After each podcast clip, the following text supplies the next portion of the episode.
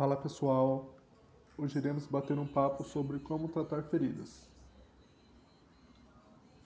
Diante de qualquer lesão, o que temos que saber é que existem graus de importância, e o primeiro ponto a se avaliar é a infecção. Mas como saber se a ferida está infectada? Pela presença de eritema e edema. É obrigatório que ela tenha os dois.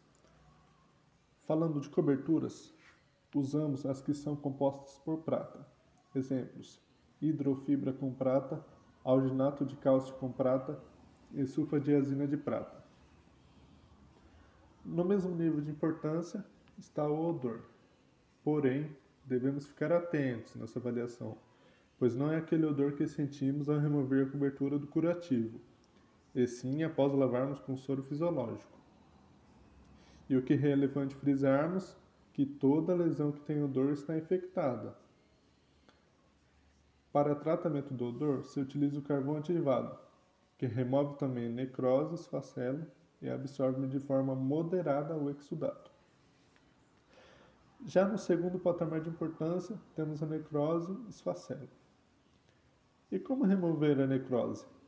Por meio do desbridamento, que visa promover a cicatrização retirando o tecido desvitalizado. Citando de maneira geral, temos seis tipos: cirúrgico, mecânico, instrumental conservador, biológico, enzimático e autolítico. Fazendo um comentário, é que das várias coberturas existentes, as únicas que fazem desbridamento enzimático são colagenase e papaina. Seguindo, na terceira categoria dos graus de importância, temos a dor, sangramento e exudação. Discutindo sobre a dor, é imprescindível administrar 30 minutos antes do curativo de pirona.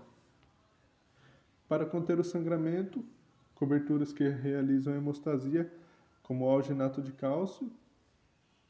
Nessa parte é importante salientar que o alginato aumenta a exudação.